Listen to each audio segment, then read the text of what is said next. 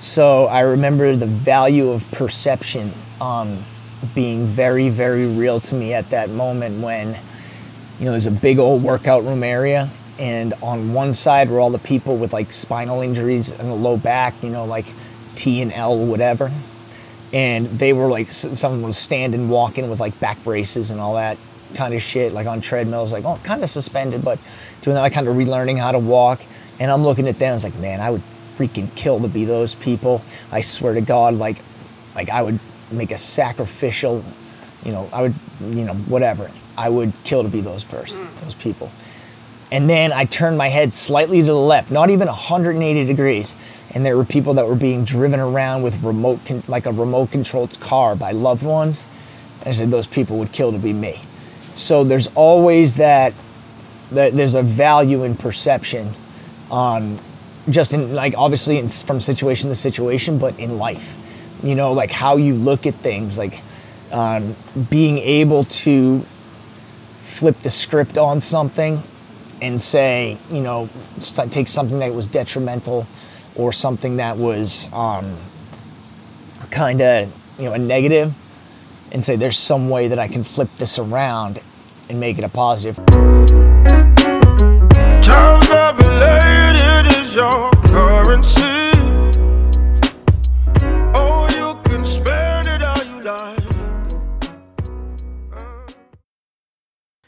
What's up, everybody? Welcome back or welcome to the Eat Green, Make Green podcast. Uh, this is another episode from my conversation series. So, uh, if you're new to the podcast, basically, I take a step back uh, from talking about uh, purely uh, vegan and plant based stuff, and I simply interview somebody I find to be interesting or inspiring, or somebody I think um, listeners can learn from. Um, and Matt very much falls into that category of inspiring and uh, somebody I think everybody can learn something from. Um, Matt and I first um, connected um, back when I was going into college. So I roomed with Matt's brother Mitch uh, for three out of the four years at WPI. Um, and we played football together and you know was he was one of my closest friends and and Matt uh, trained us all all during that period in the off season, both in the winter and uh, over the summer. And not only was Matt an amazing trainer and is an amazing trainer and super knowledgeable um, in the health and, and wellness space, but uh, he also became a friend of mine um, and has been somebody over the years who I've just learned a bunch from and um, certainly during my college days was a was a big time um, you know mentor to me and somebody I looked up to and um, uh, and I think you know listen to this episode you'll you'll know why. Um, but basically, I reached out to Matt um, a few weeks ago and asked him if he would come on.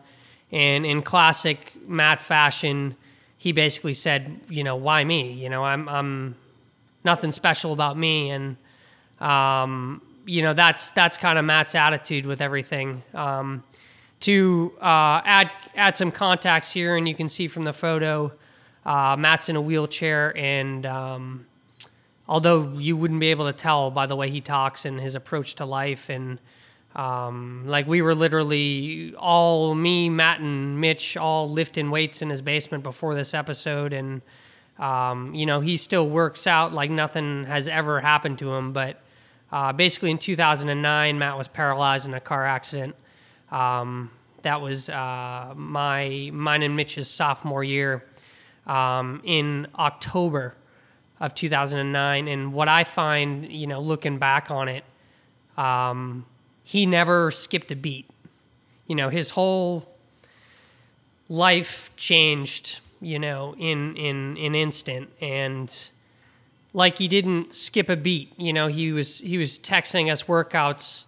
You know, December December fourteenth when we got out of school for uh, break, and then the following summer, you know, early May, he's back in the gym training us like nothing had changed, and I just find that absolutely unbelievable. And I know, you know, not only because I knew him before and I know him still to this day, 99.9999% of people just would not have bounced back like he has. Um, it's just incredible to see. It's it's incredible, um, you know, to talk to him and I'm I, I don't want to you know give away too much of the episode, but um, you know we talk about how you know his, his mindset and perception on on life and and challenges, um,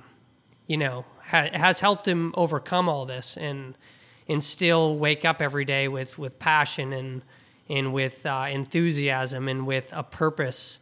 Um, it's just amazing. So uh, no matter what situation uh, you find yourself in, um, I know that you can you can learn something from Matt and his story, um, and and just his his uh, again perception on things and just the power of how he just puts one foot in front of the other. It takes one step at a time.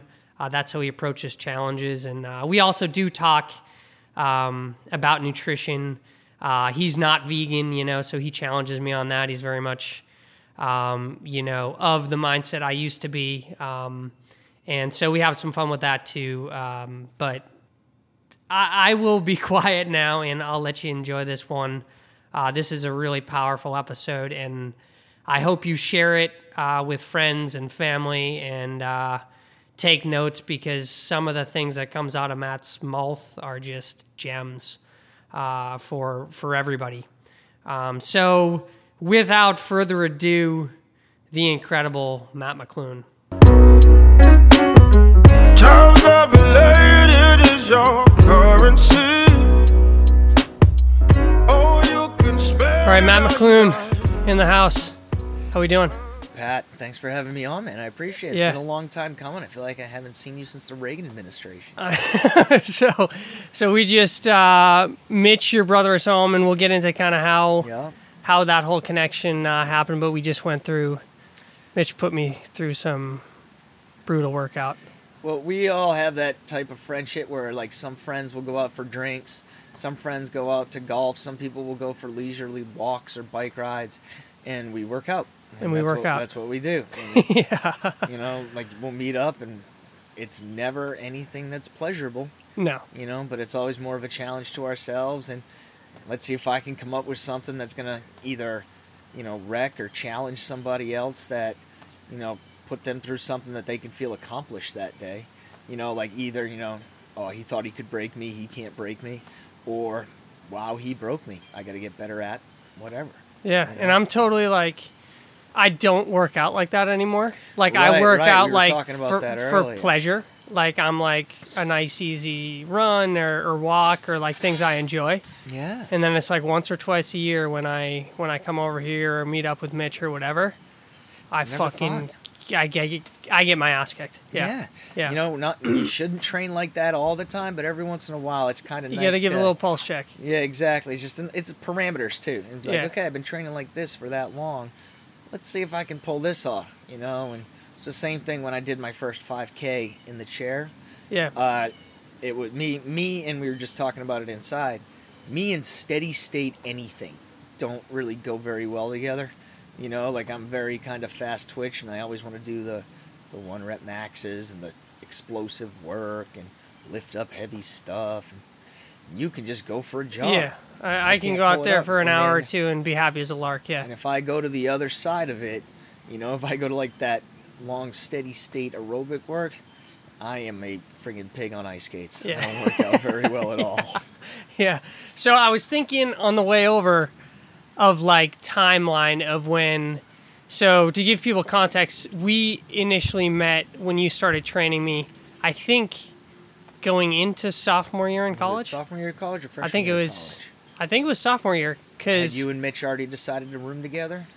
So or was it the uh, training that got you guys to work together? I think so. We knew each other from BC High for like freshman sophomore year. That's we right. we knew who each other were, but we didn't like hang out or anything. Uh-huh. Then I left for Hingham High. Then we both went to WPI. So we I remember we connected like the summer going to WPI, but I don't think I trained with you that summer because I remember like my numbers were horrible, like my, my testing numbers, and uh, so I think it was the following summer, and that's when Mitch and I were going to room together. That's right. we had like become pretty fast friends, you know, freshman year because we did have that company. Exactly. and- and that's basically it. You know, like I need a friend in all of this Yeah. that I can lean on for a little bit of support. Yeah, Um, and yeah, that's kind of funny how certain, um, what's the word I'm looking for? Certain challenges or certain stressors will do that where you constantly look around. Man, this stress would be a hell of a lot easier if someone was doing it with me.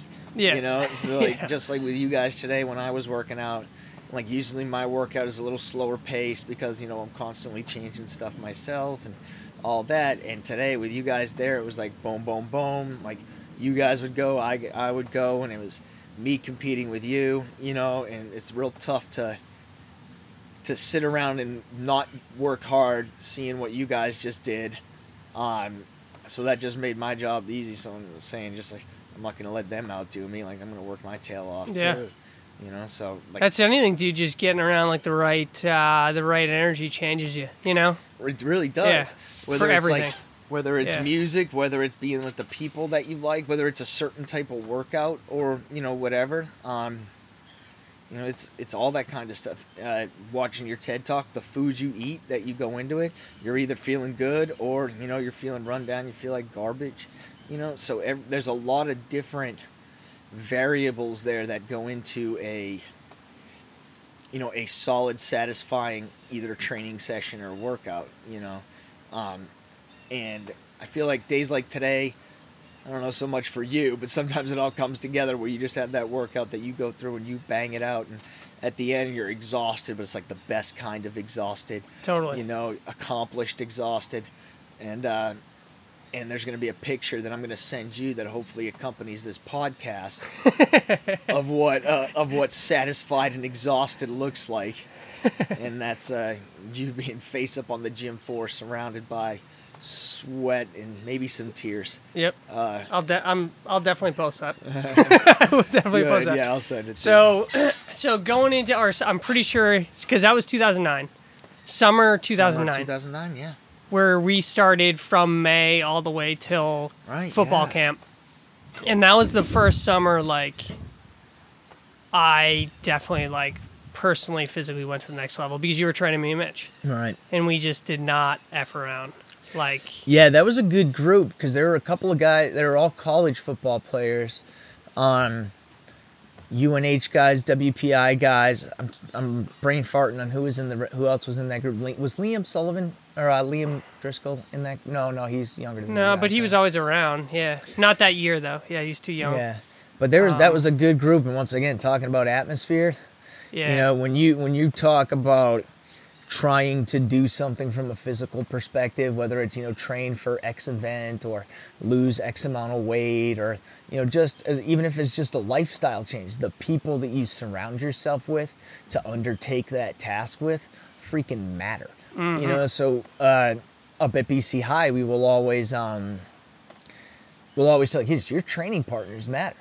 Like if I if I know that if me, you, and Mitch are in the same on the same team, I know that me, you, and Mitch are grabbing a bench together because we know that we work well from a work ethic standpoint. Mm-hmm. But you know, if I were to get a bench with somebody else, you know, it would just be dick around time, you know, and it would be laughing and giggling. We wouldn't really accomplish much stuff, you know. So you need to surround yourself. I mean, this obviously is kind of a microcosm for life, but you need to surround yourself with people who are going to support whatever it is, whatever task at hand that you undertake. You know what I no mean? doubt. Yeah. So and that and that stuff matters. And then it's that honest conversation with yourself or with a buddy um, that say, "Hey, we work well together," or "No, we don't work well together." You got to be honest. You know, like honest in training, dishonest in competition. You know, so.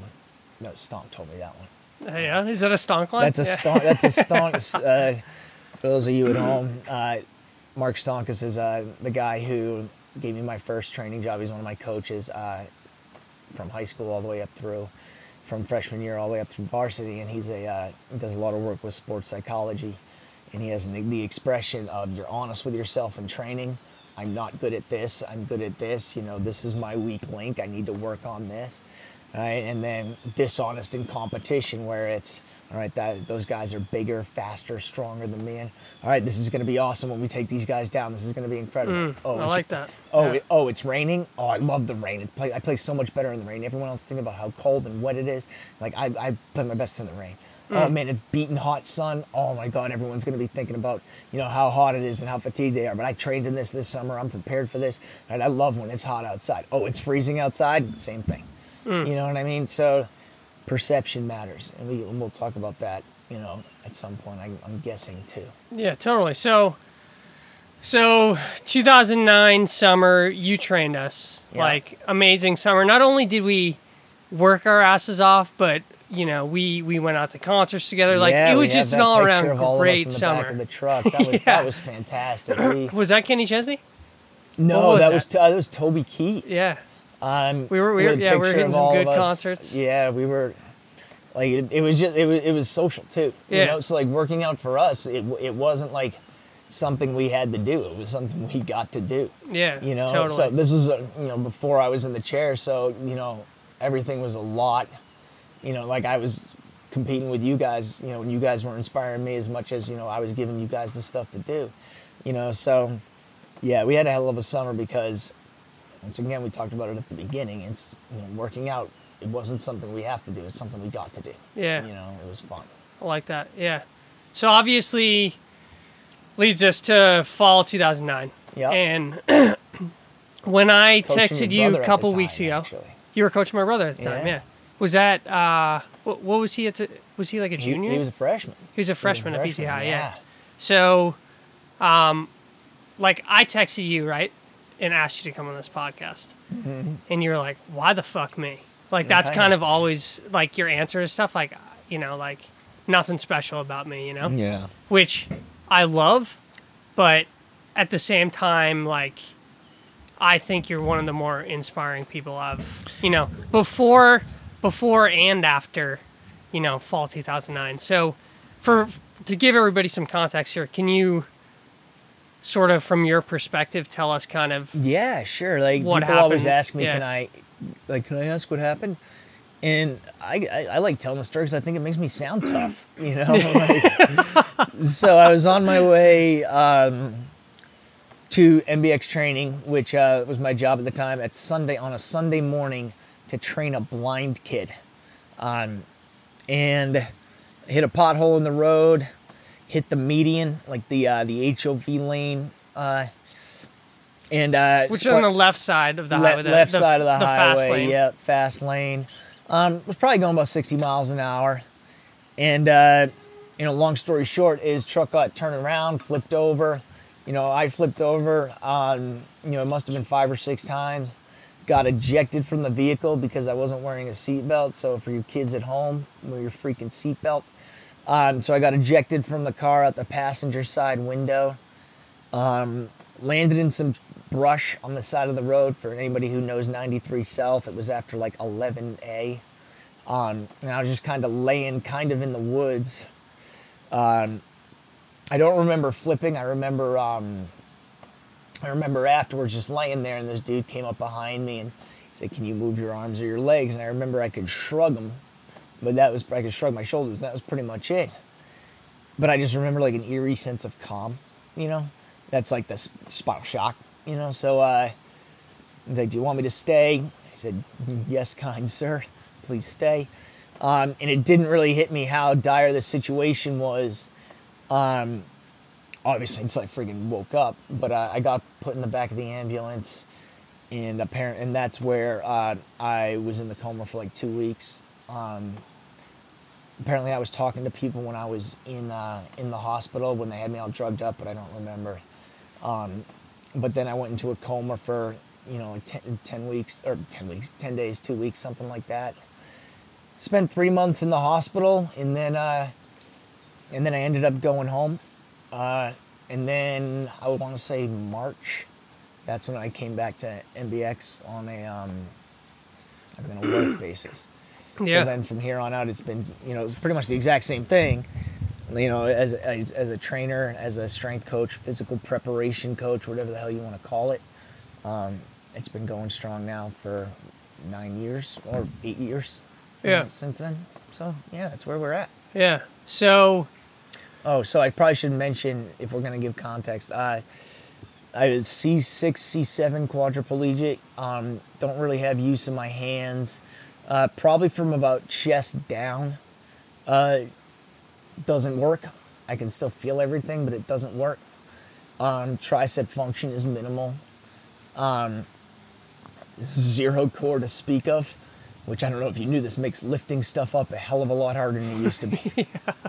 like I, I can press, you know, X amount of pounds, but if you can't control X amount of pounds with your midsection or your pillar, whatever you want to call it, you don't press, you know, anything. Yeah. You know, so it's been an adjustment trying to Yeah. figure everything out, but it's coming.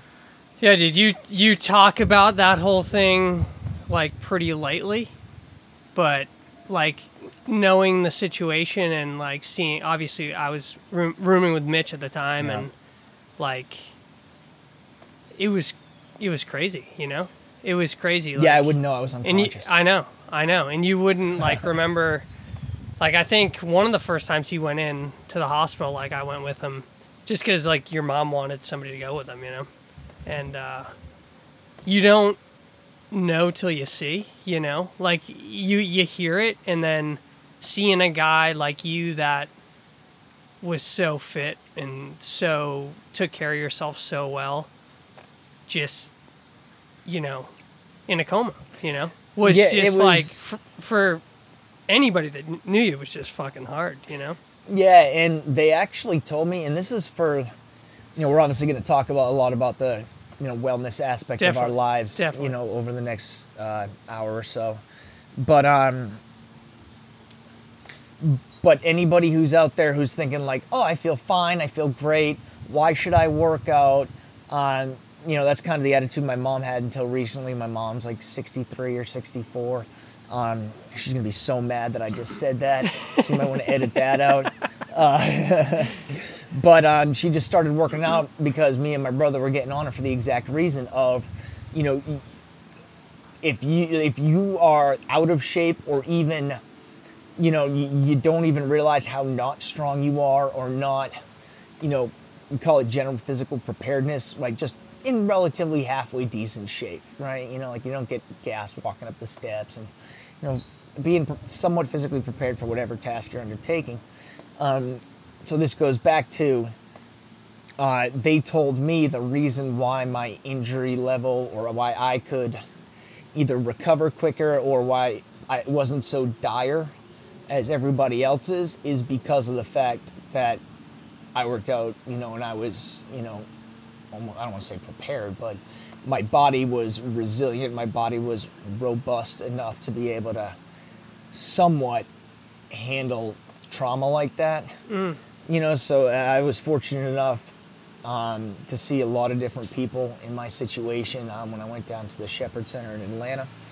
And uh, I realized how fortunate I was because I saw people that were in my exact situation, C6, C7 quadriplegic, that had nowhere near the ability or the independence, um, not independence at the time, but independence potential um, than I had. For example, like there were big old stretch mats down there, and like I I could transfer and hop over from surface to surface, no problem. Low surface to high surface, you know, whatever. Normally pretty well. It took me a while to learn how to do that, but it happened.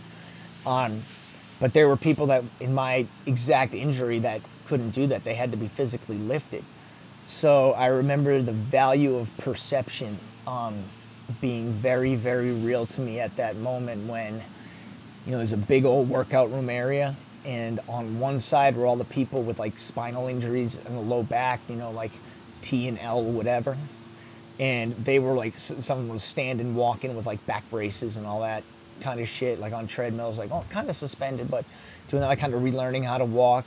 And I'm looking at them, I was like, man, I would freaking kill to be those people. I swear to God, like, like I would make a sacrificial, you know, I would, you know, whatever. I would kill to be those person, those people. And then I turned my head slightly to the left, not even 180 degrees. And there were people that were being driven around with remote, con- like a remote controlled car by loved ones. I said those people would kill to be me. So there's always that, that there's a value in perception, um, just in like obviously in, from situation to situation, but in life, you know, like how you look at things, like um, being able to flip the script on something and say, you know, take something that was detrimental or something that was um, kind of, you know, a negative and say there's some way that I can flip this around and make it a positive. For example, you know, if I'm just taking an example, I just always draw from like football and working out. Like if a kid, you know, sprains his knee playing football, um, and it's unfortunate he's not playing right now, like he can flip the script and say, hey, you know, this is going to give me a lot more time to work on my upper body so that I'm more resilient to injury, and I'm going to make sure that I'm in every meeting, and I'm going to take mental reps every day in practice, and I'm going to come back, you know, physically, and I'm going to come back mentally better and ready to play, so that the transition won't be as difficult from you know injured to not injured. So there's got to be a way that you can take negatives, and humans are the only species on planet Earth that can do this. Is we control how we think you know like we can control what we think you know how we approach a situation you know not every species can do that. They're very it's very you know reactionary and animalistic nature and all that kind of stuff. And you can argue you know all you want about you know people having that exact same trait.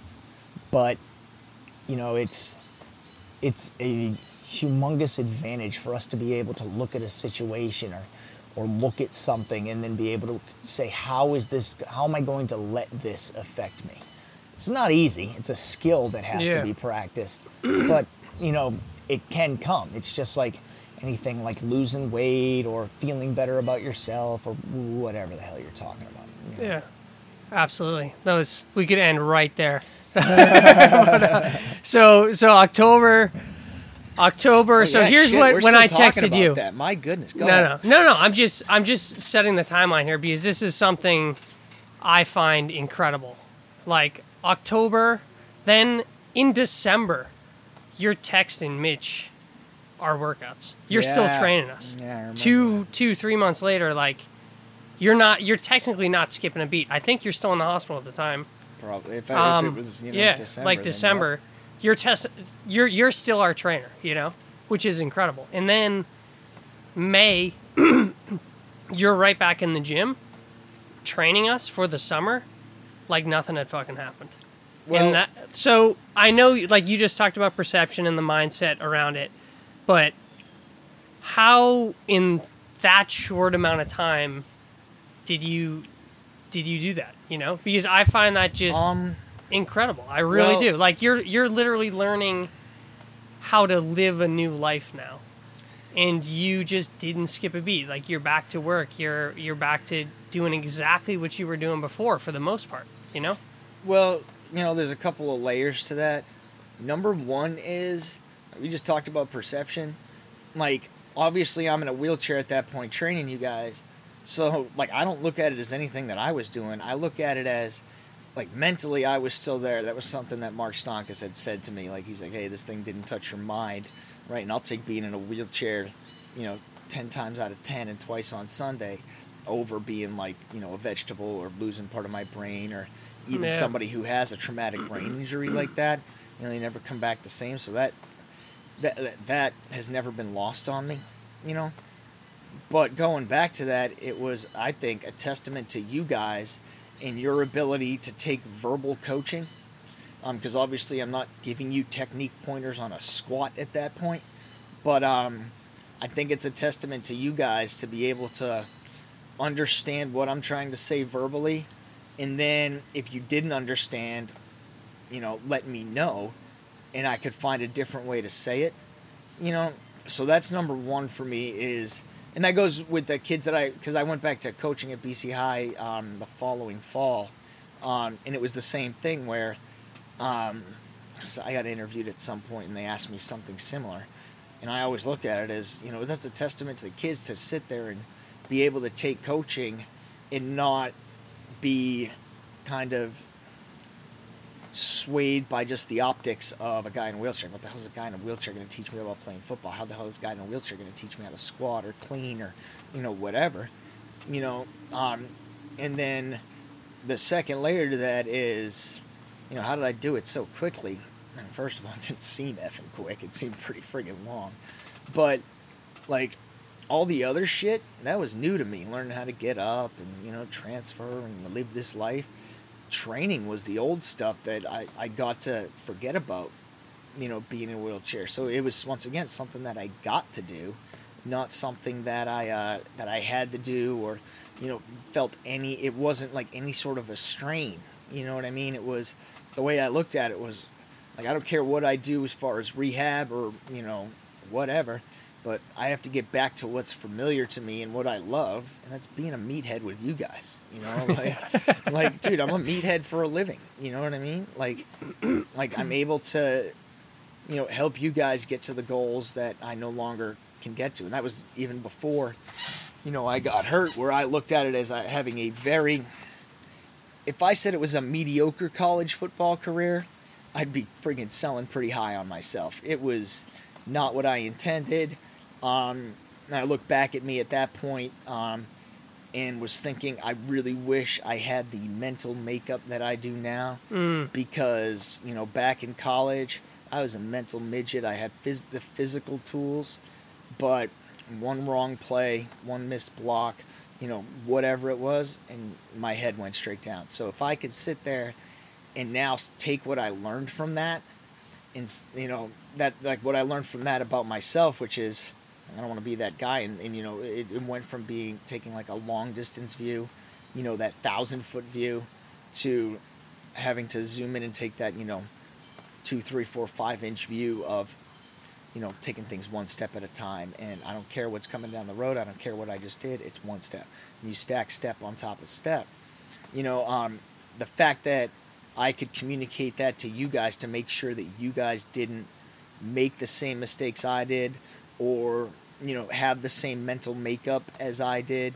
That's why, and you guys got me as a coach way before I knew about the art of coaching and, and what co- true coaching entailed. Where I was just an old school strength coach, bark at you guys, um, you know, screaming at you guys about making your runs and all that kind of stuff. Um, you know, it was making sure you guys didn't make the same mistakes that I made or seeing qualities in you guys that I had that either needed to be nipped in the bud that weren't good qualities or qualities that I had that needed to be expounded upon, you know, and say, hey, this is what you really do well. Keep doing this, but this stuff over here, let's maybe try this. You know what I mean? So, yeah, that's kind of. Yeah, in in one thing, like I remember just again on the perception front, like you know, you training us in the second somebody would like complain about like having to do X amount of squats or X amount of weight for squats or, or anything below the waist, you would just give this look like, you Really? fucking kidding me? I'd kill to squat. Yeah, you know? oh, and I, I use the guilt trip Yeah. so much. But it, but it snaps you So much. as as a Uh, trainee. It snaps you right into oh yeah, what the what am I talking about? Right. Once again, perception, right? Yeah. So yeah, I remember we were training the Notre Dame girls ski team once.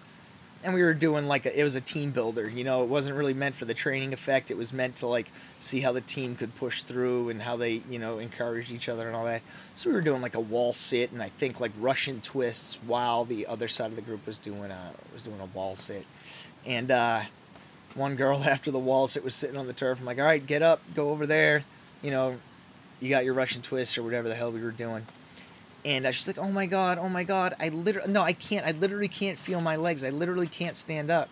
And, you know, she didn't know me very well at the time, but the other girls did. And I was like, no, no, no, no. I can't stand up. I can't feel my legs. And then, like, this girl gave this look of pure horror. Like, what the hell am I complaining about?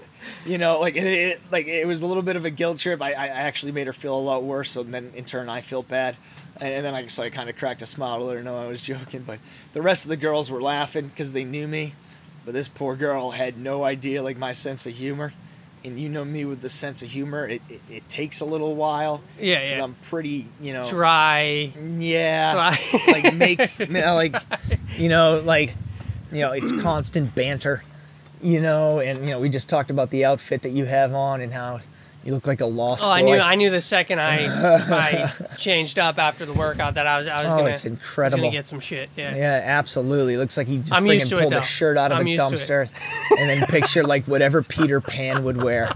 You know, that's what's on his lower body, and then somehow's wearing water shoes. You know, and uh, so yeah, every time I see Pat, I I'm usually like to consider myself pretty quick witted, but uh, I was I was speechless. That's what it was. I love it. All right, so I totally. So the other thing, like, I want to get into, obviously, you have a ton of knowledge on fitness and health, and yeah, you love reading about it, love trying different things, absolutely. um, and I figured it could be cool to talk a little bit about nutrition side of things. Obvious, Absolutely.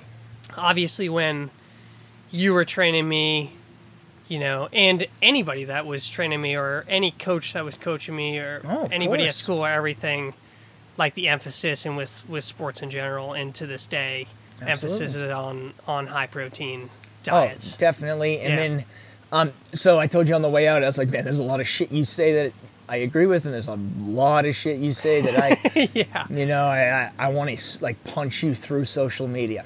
Um, so I 100% agree with you that the whole um, the protein thing has been way overblown, right? You get kids coming to me, you know, um, asking about supplementation. You know, coach, what protein should I take? They tell me, what'd you eat for breakfast? No, I didn't eat breakfast. Let, let's talk about supplementation when your diet's right. yeah, But and then people say, okay, yeah, I'm gonna go home and I have two chicken breasts and then a you know 50 gram of protein protein shake, and I'm gonna take in you know two, three, four times my body weight or pound Yeah, yeah. or yeah, Whatever. grams of protein per pound of body weight. Um, and yeah, I'm gonna get jacked. It's Nah, man, that's not how this shit works.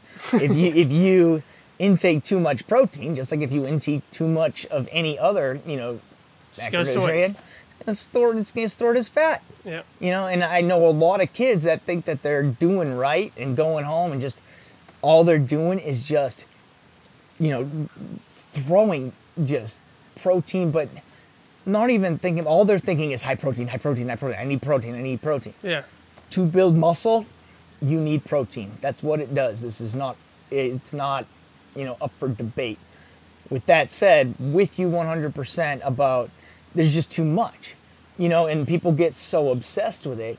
And um, and the other thing is that it is part, it, it is a piece to the puzzle, and everybody just kind of gets so kind of zoned in on the protein because they know that it builds muscle and they think, hey, if a little's good, more's better Yeah. right? And that's not the case, you know. So when people kind of say, you know, protein, protein, protein, you know, it's like, you know, what about everything else? And then so, and then I was listening, you know, I listened to the stuff that you say, and obviously the buzzword, big buzzword is plant based, plant based, plant based, plant based.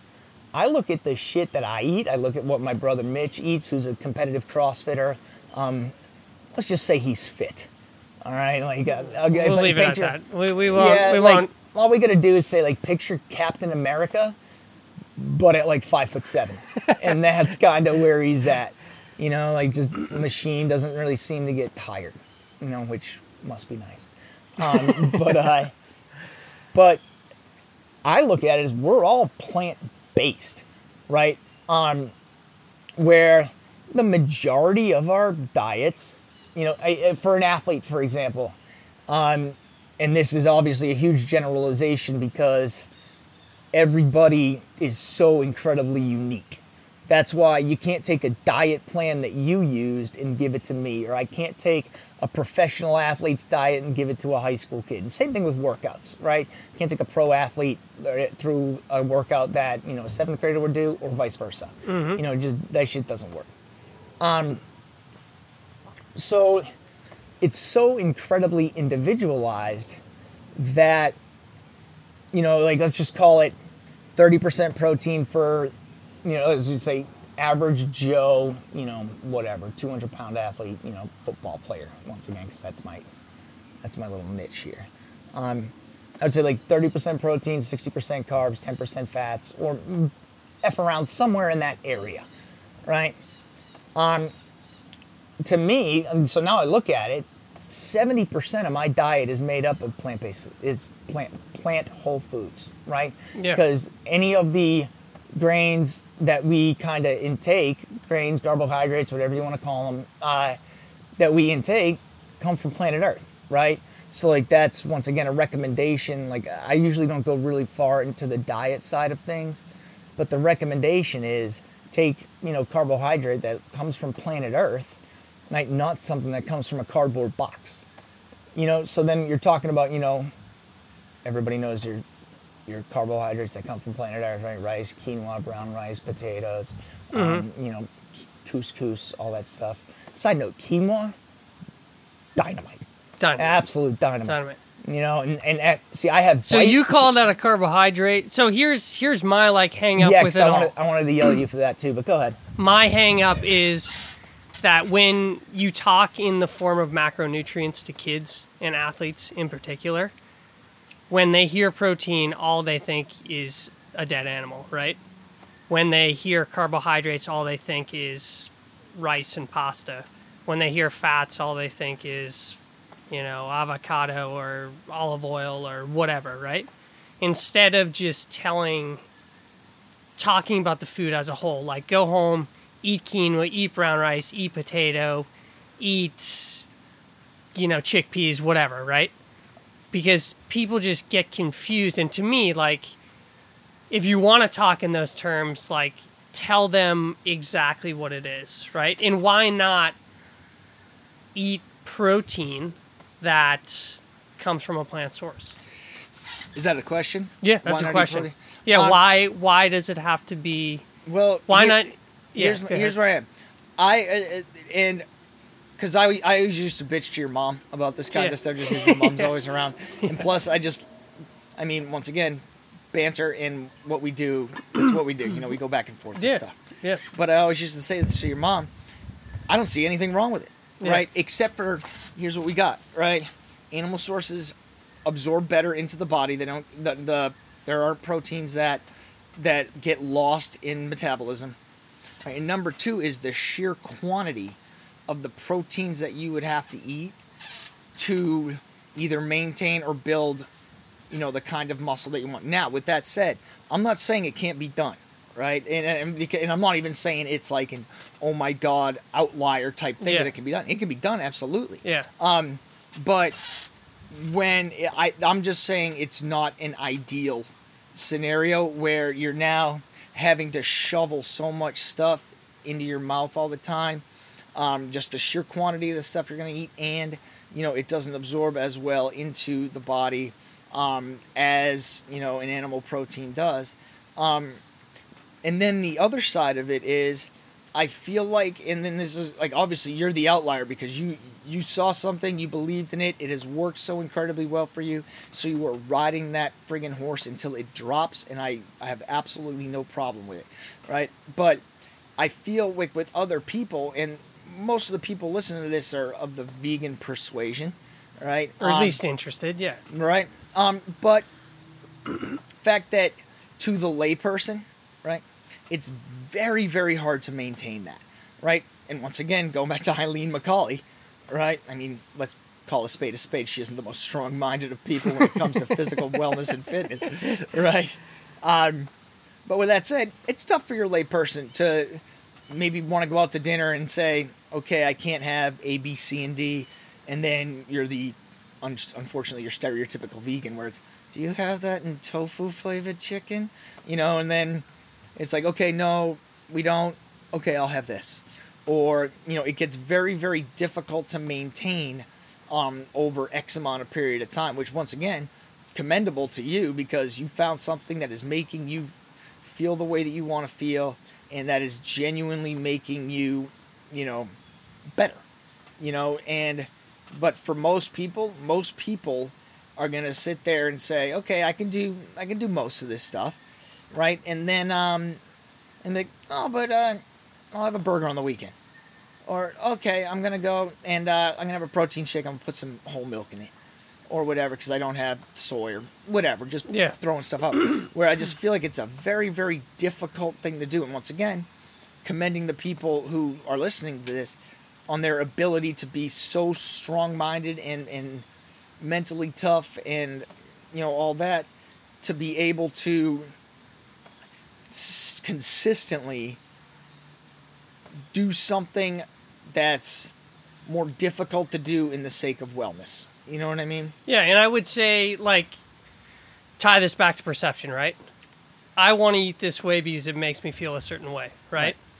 I don't give a shit about the perception of like a friend or family member when I'm out to dinner and I just ask the waiter, "Hey, can you make something vegan?" Oh, of course. right? I don't care because I'm dedicated to it. Like I know why I'm doing it, how it makes me feel. It's just like being an athlete. Like you sacrifice certain things, right? But Absolutely. I back to kind of like eating mass amounts you said and to get what you need. I would disagree with that. You know, if you're you can load up on a you know cup of nuts or, or a big cup of black beans. And when it comes to protein when it comes to that like those are high calorie high protein foods. Oh, and you just need to find like the new foods. And i i i i wish i was like a competitive athlete when i tried it to see but i look at it as an advantage not a and yes in the boston area it's a little difficult if you want to be social around it. Yeah. but it's not hard if you're buying your own groceries. It's not hard if you're cool with going to the Whole Foods salad bar for lunch or, you know, not, you know, or, or eating your own stuff, which, you know, like when Mitch and I were playing, we did that stuff anyway. Like we Oh, weren't, absolutely. we wouldn't go to like a concert or go out with our buddies and like we would have eaten before because we wanted like good food, Exactly you know, right. For because we were ourselves. dedicated to what we wanted to do, you know? So it's the same to me it's the same approach. It's just like you know, if you believe in the benefits and you know the benefits, it's like Right. just do the work. You know, just do the work. Like so I think you like what we just talked about. yeah, I think we can both agree, regardless of what side we're sitting on. Uh, most people now, you know, especially in America, but you know, in the world when it comes to all this diet stuff, is most people aren't mentally made up like we are. agree. Somebody who will sit there and say, "I am going to sacrifice A, B, C, D." Like my brother and his girlfriend, like uh, they sat there and they were eating like strawberry freaking shortcake last night, and then they woke up and his girlfriend had a freaking brownie for breakfast. Both of them look like fitness models. Yeah. All right. like Matt, you want some? Yeah, I really do. Can I get you a piece? No, because I'm going to feel like garbage tomorrow. And when I eat a cucumber, I gain 15 pounds. yeah, You know what I mean? So it's, I'm sitting there staring at my brother, you know, with eight abs, shoveling his face full of, yeah, you know, brownie, and it would be really, really easy for me, you know, to to kind of slip or say, yeah, I'll let him do it. My brother's on vacation. Why not? I'll have a brownie with him, right? Mm. So I think you know what it comes down to overall is your ability to to keep the big picture and see the forest through the trees, like as far as perception goes, and say, hey, this is what I'm sacrificing for, you know, this. So I guess that brings it back to, once again, I, I'm not saying it can't be done. yeah. Um, what I'm saying is, I guess sometimes the other issue that I have is it seems like everything gets painted with such a broad brush. We should be vegans. You know what I mean? And then, I mean, obviously it's an old adage. It's like, yo, how do you know if a person's vegan? And you just wait it, and they'll tell you yeah, right. you know um but it doesn't have to be you know one for one side one for the other and it's always you know it's so fixed yeah, you know i don't think it has to be fixed like for you i'll bet you you could be vegan i'll bet you i could say right now pat what do you weigh 175 pounds 165 pounds give or take yeah, one right one i sixty five. could say hey man i want to see if we can get you up to like 180 185 going completely vegan obviously those aren't your goals Yeah, Right. um, and let's see if we can do it on your terms yeah, right? And that would be the start. You know, because once again, we're going back to everything being so individualized that I don't believe that you can sit there and say, you know, why can't people see this? Why isn't everyone eating like this? You know, why isn't, you know, you know, this information so prevalent when maybe that's a smaller population that is either one willing, right? Dude, why aren't you a vegan? Because I eff- effing love steak, you know, Yeah. willing or you know mentally tough enough to, to to do something like that. You know what I mean? So painting anything when it comes to wellness or in general uh, with such a broad brush, I feel like that can be dangerous. You know, Yeah. like once again, if you're sitting there talking to somebody about you know what's working for you, going back to I'm not necessarily going to take a freshman in high school and have them do what a pro athlete does. I might not. Like I might tell them, you know, as opposed to saying, "Hey, being vegan is what you know it is. This is this is it. You know, this is what worked for me, and this is why because Yeah. of this diet." You know, um, it could be, you know, let's take elements of a vegan diet and let's give it to you, and then we'll maybe start off with a little bit of protein or meat or lean protein, or you know, you know, we don't have to do 100% vegan diet all the time. We can add elements, and then slowly but surely, just like we would with a workout, right? I wouldn't bring you guys in and say, "Hey, you know, all right, let's have let's throw 315 on there." All right, like if we did that today, number one, it would have been pretty funny to see you. All right, and number two, you know, they would fail, and that is, I, I believe, you know, what's behind a lot of the failures with not only a vegan diet or lifestyle, because I hate the term diet. I you agree know, with you. I despise the term diet because diet is short-lived.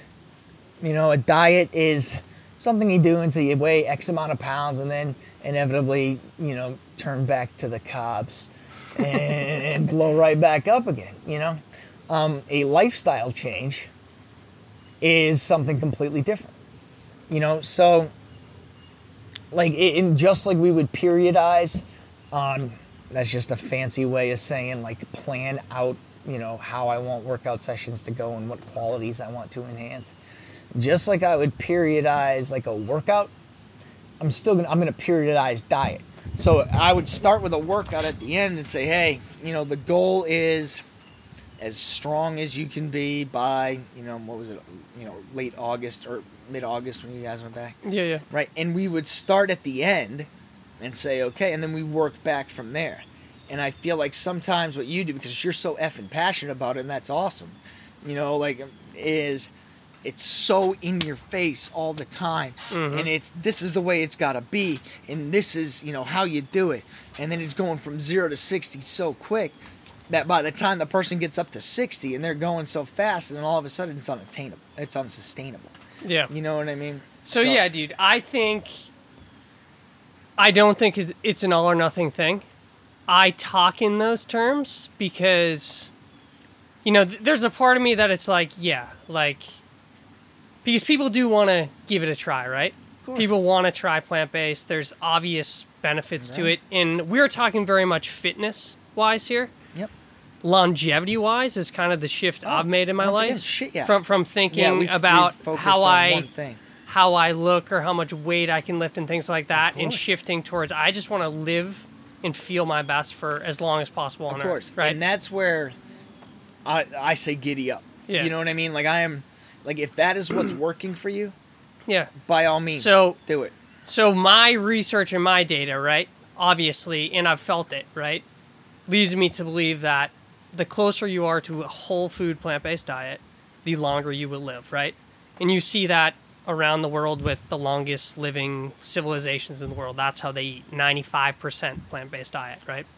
And I don't know where I was going either there. Well, but I, well, what I think is when I think of that, all right, you got, you know, and, and once again, I'm not even gonna sit here and Yeah. pretend to know percentages of what, like, you know, ancient civilizations or, or I want to say ancient, but um, not ancient. I mean, they're the very much there's what one in look- no, California. right? Exactly. like, no, what I wanted to say was Yeah. um, certain parts of the world, you know, where they live. Obviously, where you live in the world is going to determine what type of diet that you you normally consume. Yeah, And but I can- not, and not not today in the U.S. though. Well, for the most I'm part, sitting there and if I look at Eskimos up in. Alaska, right? Yeah. A relatively cancer-free, you know, population, right?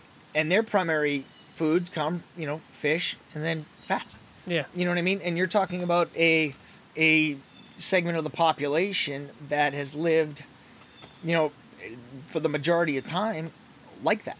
You know what I mean? So I feel like when it comes to t- statistics, I feel, and this just doesn't go for plant, but it just goes for anything. Yeah. Where I can sit there and have a confirmation bias and find out anything I want that's going to say what I want it to say. Yeah. You know what I mean? And you Yeah. know, I could go the other way with it, and because full disclosure, uh, this is before you even asked me to be on the podcast. I have articles saved on my phone that I was sitting there reading, going, I can't wait to send this to Pat, or I can't wait to use this on the freaking podcast, or Yeah. something like that. Um, so and then you look, you can look at you know uh, Asian civilizations that, and once again, I'm not gonna. I, I this is just me reading somewhere, not retaining everything, which it's a friggin' habit. Um, so I'm one of those people that has to read everything like three, four, five times before I can, you know, completely Fully digest it, yeah. Exactly, you Yeah. know, and I know that about me. Um, but there are civilizations in the mountains of Asia, same thing, where you're talking about high amounts of protein, like main, um, their main food is either fish from rivers or you know chickens that they've had that they've hatched and brought up, and then plants, right? Um, and so once again, I feel like it, you know, can be done, and I feel like a lot of, and I think maybe this is where it started, um, where we were talking about. uh, Actually, I was listening to TED talk, and uh, we were talking about processed meats. Yeah. We agree, like there's no in between there. Right? Yeah, but I would argue all meat is processed, right? I mean, how do you take a, a dead cow and process all its? You have to process it to get it to it. It's processed food. Right. Well, it all depends. Like once again, And it's broad, like- broad, broad brush Yeah. with process. Like you could sit there and say, you know, you say you don't like eating things that have been killed. I sit there and say, you know, fresh cut grass out back, the smell that we smell has been shown to be a chemical that the grass gives off because it's in pain. Right. That to me, once again, that's a stat that I wanted to throw Yeah. your way at some point too. Like, suck on that, Pat. What do you think of that? You know, So- our, one of our yeah. favorite smells is, you know, whatever. But Yeah. you know, I could sit there if I was really being, you know, a jackass. Yeah. And I could say like, you don't like eating Yeah, dead plant- things. yeah, plants- Plants are dead. plants you know, dead whatever. too, we, yeah. we we can do Yeah. that if I wanted to be a real dick. I- Yeah, I, don't. I No, wanna have no, I've, I've heard that. Yeah. So, to me, what it comes down to, like, we could get into like the vegan thing, but we won't even go there. But on the diet, right? Like, I like I don't read articles anymore, right? I read like literally every Journals, Sunday. I'll read the scientific journal studies, right? Journals. Right. And if there if I found evidence that showed eating, you know, more animals would keep me on this earth longer, like I would consider it because I really put like my health above everything else in my life, right? But my point is like all of the science over the past 100 years in my opinion, the real science that I've read and researched and again I've felt the benefits point to live longer on a whole food plant based diet. Mm-hmm. And to me, if that's going to determine whether or not you get to see your, you know, grandkid graduate high school or graduate college or just not be around at all for them, to me, it's like to the average person, it's like you really can't fucking just jump in and go all in on it and see what happens. Like for me, that's the hang up where I struggle with people because again, I have that mindset that, you know, just do it. Just like Right. jump in, go all in, see what Right, happens, right? exactly, yeah. And stick with it, it. re- ready, if you're going to get the benefits, you got to stick with it, right? Absolutely. So to me, like it, it frustrates me because I just know what it can do, and I've seen people who have jumped in and reversed all kinds of issues in their bodies, myself included. And um, so, you know, with the whole all or nothing, like I encourage any like if you're a total carnivore and you decide to switch to almond milk, awesome. You know what I mean? Like celebrate that. That's cool. Like that's probably a positive thing for you. But at the same time, I'm like, just just do it, or you're never gonna know if it it could work. Right. I'm, You know I, what I I'm one of those people that, you know, if I if I want to try something, like you do it, ready, fire, aim. Right. If I sit there and f- say, oh, I'm gonna dip a toe in and see how it's gonna go. Right. And I agree. Um, but going back to the longevity aspect of it, Yeah. right? I believe like as you get older, muscle degradation increases. Yeah. Yeah. Right. Bone density decreases. Yeah. Um, and so once again, we can go back and, and I feel like if me and you keep, had this conversation a hundred times, like the same loop, come of- the loop is We're gonna, is coming gonna on this- friggin' yeah. because Yeah. like let's call a spade a spade. We both have a confirmation bias here. Like there's Yeah. one thing that we're trying to do, you know, and I So- knew I knew that yeah. coming here today was not gonna sit here and say Pat's gonna Yeah, we were gonna both walk out. You were gonna walk out uh, vegan. I was gonna go and he's gonna take my bison jerky that I'm about to eat here right now. You know, I kind of brought this Yeah. on ironically. But dude, you know? this is this is incredible to have. But on on that subject, so I follow a doctor who's like very popular. He's been studying longevity for years. Actually, his name, ironically, is called Doctor Longo.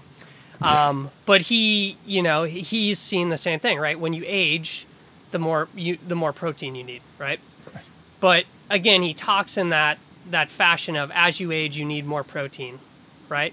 Well, it's like, well, can I just eat more black beans and chickpeas and nuts? Okay. Like, can I do that, right? Can. So to me, it's like, it's it's it's it misleads people, you know, when you say that word, you know, because people think animal, right? right. Naturally. Um. So then that once again, here's Yeah. where the here's where the loop is completed. Yeah, Uh, exactly. that brings me back to the better absorption rate of the protein Yeah, and see, the yeah. quantity that you're gonna have to eat. I don't fully agree with it. but- Yeah. Well, I mean, Yeah. um, when I think build muscle, Yeah. right? Um, I know for me, there's there's a parameter of standards. Um, that you're talking between like, let's call it 0.75, 0.85, Yeah. and like, and you know if you're really trying to add mass, like one and a half uh, grams of protein per pound of body weight, right? Um, and I would love to see, like, because this is once again, this is above my pay grade when it comes to studies and how well these nutrients absorb into the muscle and into your system Yeah. um, you know that's above the scope of this uh, this podcast. And if I you're tuning in, you know, listening, looking to hear that, you've come to the wrong place. That's above both of our pay grades. But with that said, I'd be curious to see what the difference in absorption rate is and how much you would have to eat of X to get to Y and Yeah. all that. That would be interesting. Um, and then that, but it, once again, it comes back to the absorption rate and the ability um, for your body to build muscle and, and, and get the essential amino acids that it needs Mm-hmm. that, you know, don't, our body doesn't produce. Yeah. You know, and then you can look at the vegan side of it. And I know that you don't supplement and, all right, you're, you're not a supplementer or No, anything. I right? did for like the first year when I switched, and then I don't anymore now. Right. I mean, and you don't look half bad. Not half good, but it's not half bad, you know. Um, but uh, but there is a need for vegans to supplement with magnesium. There is for vitamin D. There is for calcium. Um, there's a couple of more. Um, if you gave me time, I could open my phone and look at it. Yeah. But there are those needs, and there are those essential vitamins, minerals, amino acids that aren't available, you know, through plant-based foods. They are. Um, and or, I can tell you they are, but maybe not. we can go through them. But. Yeah, we can we'll- go through that. But yeah, I mean, there are like calcium. You know, like cup of a cup of collard greens has more calcium than a glass of milk. You know what I mean? I mean, Okay. just basic stuff like that. Um, I yeah, I could go down the list. You know, to omega threes, to vitamin D. It's like get out in the sun. you know what That's I mean? Yeah, get, get your vitamin Um, D by getting out in the sun. yeah. I agree with you. Yeah, iron. You can go into the argument of like non-heme versus heme iron and how it absorbs, but I just think we're overthinking it all. You know, it's just like eat real whole food, and if you consider a dead animal a real whole food, that's that's up to you. You know, but Yeah. that's it. You know, and eat enough calories and like everybody. The problem, everybody's over overstocked with food. That I agree with uh, You know? because, like right now, when someone like For example, if a kid comes to me and says, "What do I, coach? What do I need to eat?" I'm gonna say this in the most dumb people proof way that I possibly can. First, I asked if they're vegan or vegetable ba- or vegetarians, Yeah. right? Because you know, once again, I don't want to sit here and say, "Go home and have two chicken breasts." Yeah, I, I do dude, not. that's. I, I like that. I you you've that. come a little ways. Yeah, I have, and, and believe it or not, as a coach, you know, over the past nine Yeah. years, I might have learned a little something. Yeah, you know what I mean. But with that said, it's, you know, I would when people say, you know, I mean, most kids are gonna go home and eat chicken or you know, Yeah. you know, ground Yeah, or, bison yeah. or, or whatever. Um, but it's you need two servings of lean protein, right? Think palm size of your hand, right? And then think you need two sources of fruits and veggies, right? whatever it is, whatever and that depends on the time of day for me. Like think two fistfuls, fist sizes, and then think of a carbohydrate or a grain that comes from planet Earth, um, and think two cupped palms. If that if you're a if you're a male, if you're a female, cut it in half. Right? I don't care most. most I don't want to say like I I don't care where it comes from. Like Yeah. for me, I know the once again we're going back to the absorption rates, uh, and how much of it will stay in your system and it will build. Um, you know, I will say, you know, preferably same thing that I had to tell you, something that had to die. You know, Yeah. but if that's not you, then that's not you. And I'm not going to sit here and push something that because once again, once I have zero problem with a Yeah. vegan diet or a plant-based diet, whatever you want to call it, if that's what works for you. Yeah. If you're building if you're building muscle and you are getting your desired effects, by all means, freaking do yeah. it. And I should I should follow that up with when I do what I do, right? Like I just want people to have the information, you know? Yeah. Like I don't give a shit how you live your life, you know? Like eat whatever you want, but I I do believe people should know that there is an option that, Right. you know, has been shown to help your health in a very Right, and at the significant and at the end of the day, you know, if it does that, that's fine. So like I've actually like I know how well you feel after these four years, right? Like obviously you've never felt better. You know, follow Eat Green, Make Green. If you don't know about how Pat feels, he'll tell you. Um, but uh, but I've gone kind of the other way where I don't want to say I was doing the keto diet, yeah. but uh, there You was messed a, around there with it. I, I, you know, it's not you know zero carb, but it's lower for me because I know that obviously I don't use the same amount of energy because I'm in a chair all day. You know, Yeah, yeah. um, so you know, my, but I I've still stayed you know for the most part fruits and veggies.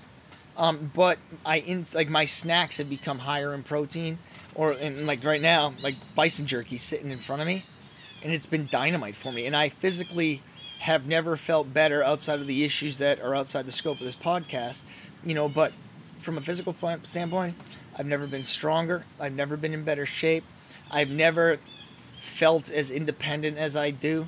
Um, from a health perspective, do you remember there was like that early string from like 2010 to 2013 where it was like, Matt, how you feeling? When's the last time you were in the hospital? You know, and it was like Oh, a yeah. lot of hospital visits yeah, it's in and out all the time. all the Yeah. time, right? And since 2013, since I started going a little bit, once again, I don't even want to say higher in protein, but you know, I guess by definition it has to be because I cut the carbs a little lower and I eat more fats.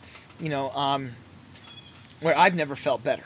You know what I mean? I have, and you know, physically, mentally, you know, I I feel like I am a lot better off. And then from a personal standpoint, and this kind of goes back to your TED talk about, you know, you you are very holistic about the entire approach where you said, you know, not putting things with that have you know um, negative energy Mm. into your body because you will absorb that right i don't I'm, I'm not i don't buy that school of thought like other people do and once again that's fine Yeah. um, but for me, I have looked at my evolution as a person, and I feel like, you know, the majority of my friends might say the same thing. You know, that'll just say I'm still an asshole. I don't know.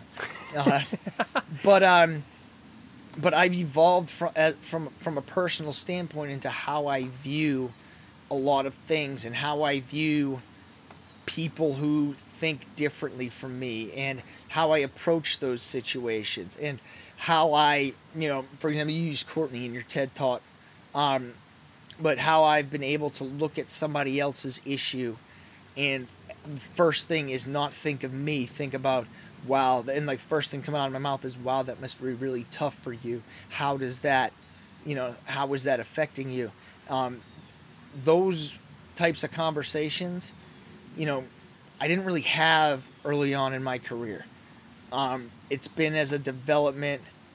It's been, you know, developed through you know these past nine years or so, both through you know reading about coaching and not not just coaching, just personal development books, subtle art of not giving a fuck, legacy, um, all those type of books, and I, you know, we could get a good reading list going. I'm sure between each other, um, but started to really reshape how I've approached people and how my relationships um, have changed throughout, uh, whether it be a coaching career or just in general. Like, for when I first started coaching you guys, it was you guys like we were friends, so it was a little different. Obviously, I gave a shit about you, but it was it was session. Everything was session based, results based, you know, etc., cetera, et cetera. Involve yourself in the process, and then when my clients left the door, you know, I always I always would think, you know, how can I help these people better? But never was it in my mind before, you know, 2013, 14, whatever, to say when you guys came in, how you feeling? Right? Not from a physical perspective. What's your mental load like and how that affects you? Mm. And to let you know that you know, I'm saying you just the trainee. To let you know that I give a shit about, you know, Pat McCauley the person if you're training with me, not Pat McCauley just the athlete. You know, I, I like, you know, letting people know that look, like we're doing this to make you better you, not just a better athlete. Or I'm not sitting here as a trainer, but uh, you know, not, you're not friends with everybody, but you know, you, you try to be able to connect with someone on a personal level. Some person you might talk about their parents. Some person you might talk about, you know, um, how they're feeling about college, athletic career, siblings, whatever. You know, um, and the empathy that I can now feel for people. I just view that as my development as a person and having life happen, you know, and be able to give an honest introspection and say, you know, early on in your career, you're kind of a dick as a coach. You know, how can I, you know, bring it back around and as opposed to being a drill sergeant, get the best out of each person each day by somehow making a connection. You know, and you would say that when you realized that this happened, when you chose to start putting th- like things with positive vibes in your body, Mm. right? Um, so once again, you accredit yours to one thing, and I accredit mine to another. But I feel like we're both at the same spot. Mm. You know what I mean? Where we were able to honestly look back and say that person in 2000 and what five, six, seven, eight, nine is completely different from the person I am now. And I feel like if you're doing life right, everybody should be able to say that. Yeah. You know what I mean? It should be able to look back and say, I'm not that guy. I look back at college me and I want to punch me in the face. Yeah. Right? I feel like everybody probably does at some point. Um, and once again, you're able to look back honestly at yourself and say, hey, what don't I like? What can I change? And what's different? You know, and, you know, you're going to that whole, whole, whole holistic side of it. Mhm. And I just went in another direction is, is saying, hey, I have more life experience now to the point where I realized I, I certainly fucked up Yeah. in areas. And as long as you don't fuck up repeatedly, you know, I think like you're in a good spot. You know, Totally, man. I agree there. We're getting we're getting a little over an hour, but um, I guess a good one to kind of wrap things up. To somebody listening that is facing a challenge right now in their life, they're of any kind, and they're down on themselves. They don't know where to go, what to do. I mean, what piece of advice do you have somebody that just feels trapped in in a bad place? my first thing, because I, I approach all the thing, everything in life kind of the same way, and you you kind of saw it in the hospital where they, um, obviously when you get hurt, people obviously donate a lot of money because being in this particular situation ain't cheap. Um, so, like my first thought when they did that was they gave they were like, "Hey Matt, what do you want to call this thing?" Right, and like, what do I want to call the foundation? And I didn't know, you know, uh, and I thought about it. I came back to a cliche that was the journey of a thousand miles begins with one step, right? And cliches are cliches for a reason. You know what I mean? Uh, so I said, okay, that's going to be my approach to this whole situation. Because when I got hurt, I was like, I was like, how the hell am I going to get back to playing basketball three on three in the weekend? Hey, how about you figure out, you know, how are you going to go to the bathroom? That might be a pretty handy bit of information to have, you know? Um, so, my first bit of advice would be don't think long term. Think, what is the next step? Obviously, you're going to have a goal, right? And when I say with this goal, I guess so, this is, might be the first one. And we talked about it a little earlier is ready, fire, aim. What should I do? Do something, right? If it's the wrong thing, you'll figure it out. Then do something else. Ready, fire, aim. Pick something and bleep and do it right? I don't care what it is, right? If it's, you know, I don't know where I'm not where I want to be in life. Cool. Go back to school. Figure it out. Right? If you're, you know, I want a, oh man, I'm not a teacher, but I really want to be a teacher. Right? Well, what have you done to make you? Oh, I, I tried taking the tests and I haven't done a good job at taking the tests. I'm not a good test taker. It's like, okay, right, ready, fire, aim. Maybe find somewhere that doesn't require it. Charter schools, uh, you know, private schools. All right. If that doesn't work, go back, figure out how to take the test again. All right. Ready, fire, aim. Do something. Anything but nothing. Right. And then if you get off track, you reevaluate. You, you so let me back up. You do something, and then you look down right in front of you, and you say step by step by step. You're not looking far off into the distance at your goal you're looking at the next step and what has to be done because if you look so far off at the distance in the distance you're going to trip over what's right in front of you. And the same thing goes for if i'm looking back at the shit that i've done whether it be positive or negative right? If i'm looking at all my accolades from high school like i did and i tripped over what was right in front of me which was the challenge that was in college right? You're not going to get to where you want to be. So what you got to do is you make the goal all right? Or you know you ready fire aim and then you look down and you take it step by step by step. You reach an obstacle, you go around it, right? Or you go through it, you figure it out, and then you look up, you reevaluate where you are with your goal. If you're a little bit off center, right? Then you reevaluate, then you you know readjust and you take it step by step by step. And if you're not getting to where you want to be, or you realize on that journey that that's not you know what you had in mind, then once again you find another goal right, or different aspect of the goal that you set, and you take it step by step by step. And no salmon ever swims straight upstream, right? This this shit doesn't happen linearly, right? Like if I'm looking at a line graph, it's not a straight line from the bottom left to the top right. It's wavy. It has ebbs and flows. There are challenges. There are obstacles, right? Every challenge is not a freaking roadblock, right? But it is a detour. You can still get to the same place you want to go it might just have to take a little bit different route than you originally expected. So I guess the bit of advice would be one step. You know, take everything and just chip away at it. And this is when I talk to kids about injuries, this this phrase comes in, but I guess it could be applicable to this. Is a stonemason and this huge block of granite in front of him, right? And he has this big old sledge or a big old pickaxe, pickaxe, whatever you want to say takes a big, huge swing, slams the granite, nothing happens.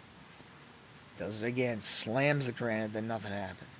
He does that 99 times and nothing happened, right? And the 100th one hits it, splits in two. Was it the 100th swing or was it the 99 that came before it?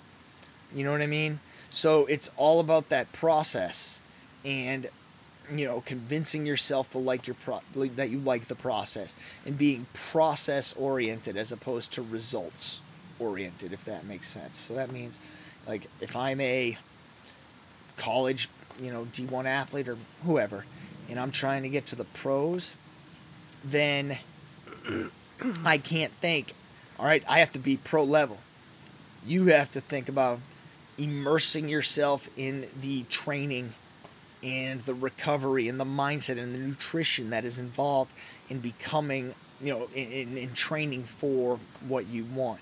So you have to become obsessed with it. And then once again you take it step by step. You swing that hammer once twice. It's not going to break on the first swing. The stone's not going to break on the second swing. All right? The tree's not going to chop on the first swing. Whatever fucking analogy you want to use, right? Insert analogy here. The point is, you're going to get to a per- certain point where you smash and smash and chop and chop, and you're never going to know what swing is going to be the, the the swing that takes it down or splits the or splits the granite, right? But it doesn't matter what that swing is. It matters about the process and how many swings that came before it and how you're obsessed with making each swing the best swing that it can possibly be. You know, and that's kind of how I feel about that kind of stuff. Yeah. That was good. Cool. That And was we're- and we're- fantastic. And we're, also, uh, I'm sure me and you can have a conversation. I'm gonna think about the other stuff that I, because there were Instagram posts that you had that we didn't even get to. There was stuff that, For another and- day. And then like For like, another day. even like uh, anecdotes um, that have come between like family members and stuff um, about like us communicating without communicating like through a third party. And once again, poor Eileen or Eileen, yeah, know, she'll be like, she'll be like, Matt says this, and I'm like, fuck that. you Fuck that does not. I don't agree with that at all. You tell Matt I said this. Yeah, And it's just like like we don't have each other's phone numbers. yeah, You know, like we've never fucking talked before in our lives. yeah. So yeah. Well, yeah. dude, yeah. Well, thanks for doing this, number one. My and I know you don't think you're, you know, some special dude, but like, like you're in there. We just freaking lifted. Like you're, you just don't let anything stop you, and you've been like that since I've known you. And it's just, I know I use, I use the word inspirational all the time, and you're like, what are you talking about? But like, it's Well- amazing, and people like what you just said, like people can just learn so much from, you know. Yeah, it's just um, mindset is so freaking huge, you know. Um, and I don't, I just the way I looked at it, because because other people have told me that too. And I'm, I'm to be honest with you, I'm like number one, that's hashtag humble brag. But Yeah. number two, you know what I mean? We'd be doing that same thing, you know. And I just try to live my life, just like and and another thing that we didn't even talk about was like, it's amazing. Are you still recording right now? Yeah. Uh, but it's a and put this part in. But it's amazing what the human can do when it has to. But everybody's have to is different, right? Like for me, I have to lift. I have to go about my life. I have to coach. I have to train. I have to do all that stuff because number one, my have to is because I like it right? Like I like it, and if I didn't do that kind of stuff, I'd be depressed, I'd be down, right? And I would just be insufferable. Um, but everybody's have to is different. Right? You need to have to pass a class to play, you know, your varsity sport. You could have to, you know, um, take care of a kid. You know, God forbid. Um, you know, you may have you'll be shocked at what you can do when you have to. And everybody's have to is different. You know, so like I have to do this because, you know, I got a life I want to lead and I'm not done with this shit yet. You know, like I'm not I'm not even remotely satisfied with where we are.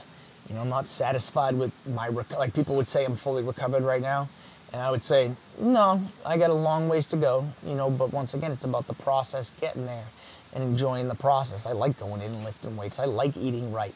I like feeling my body transform um, and, and and undergo the adaptation that I want it to. You know, um, so everybody's have to is different. I have to have all of these things you know, because if I didn't, I'd be a miserable prick. I would be skinny fat.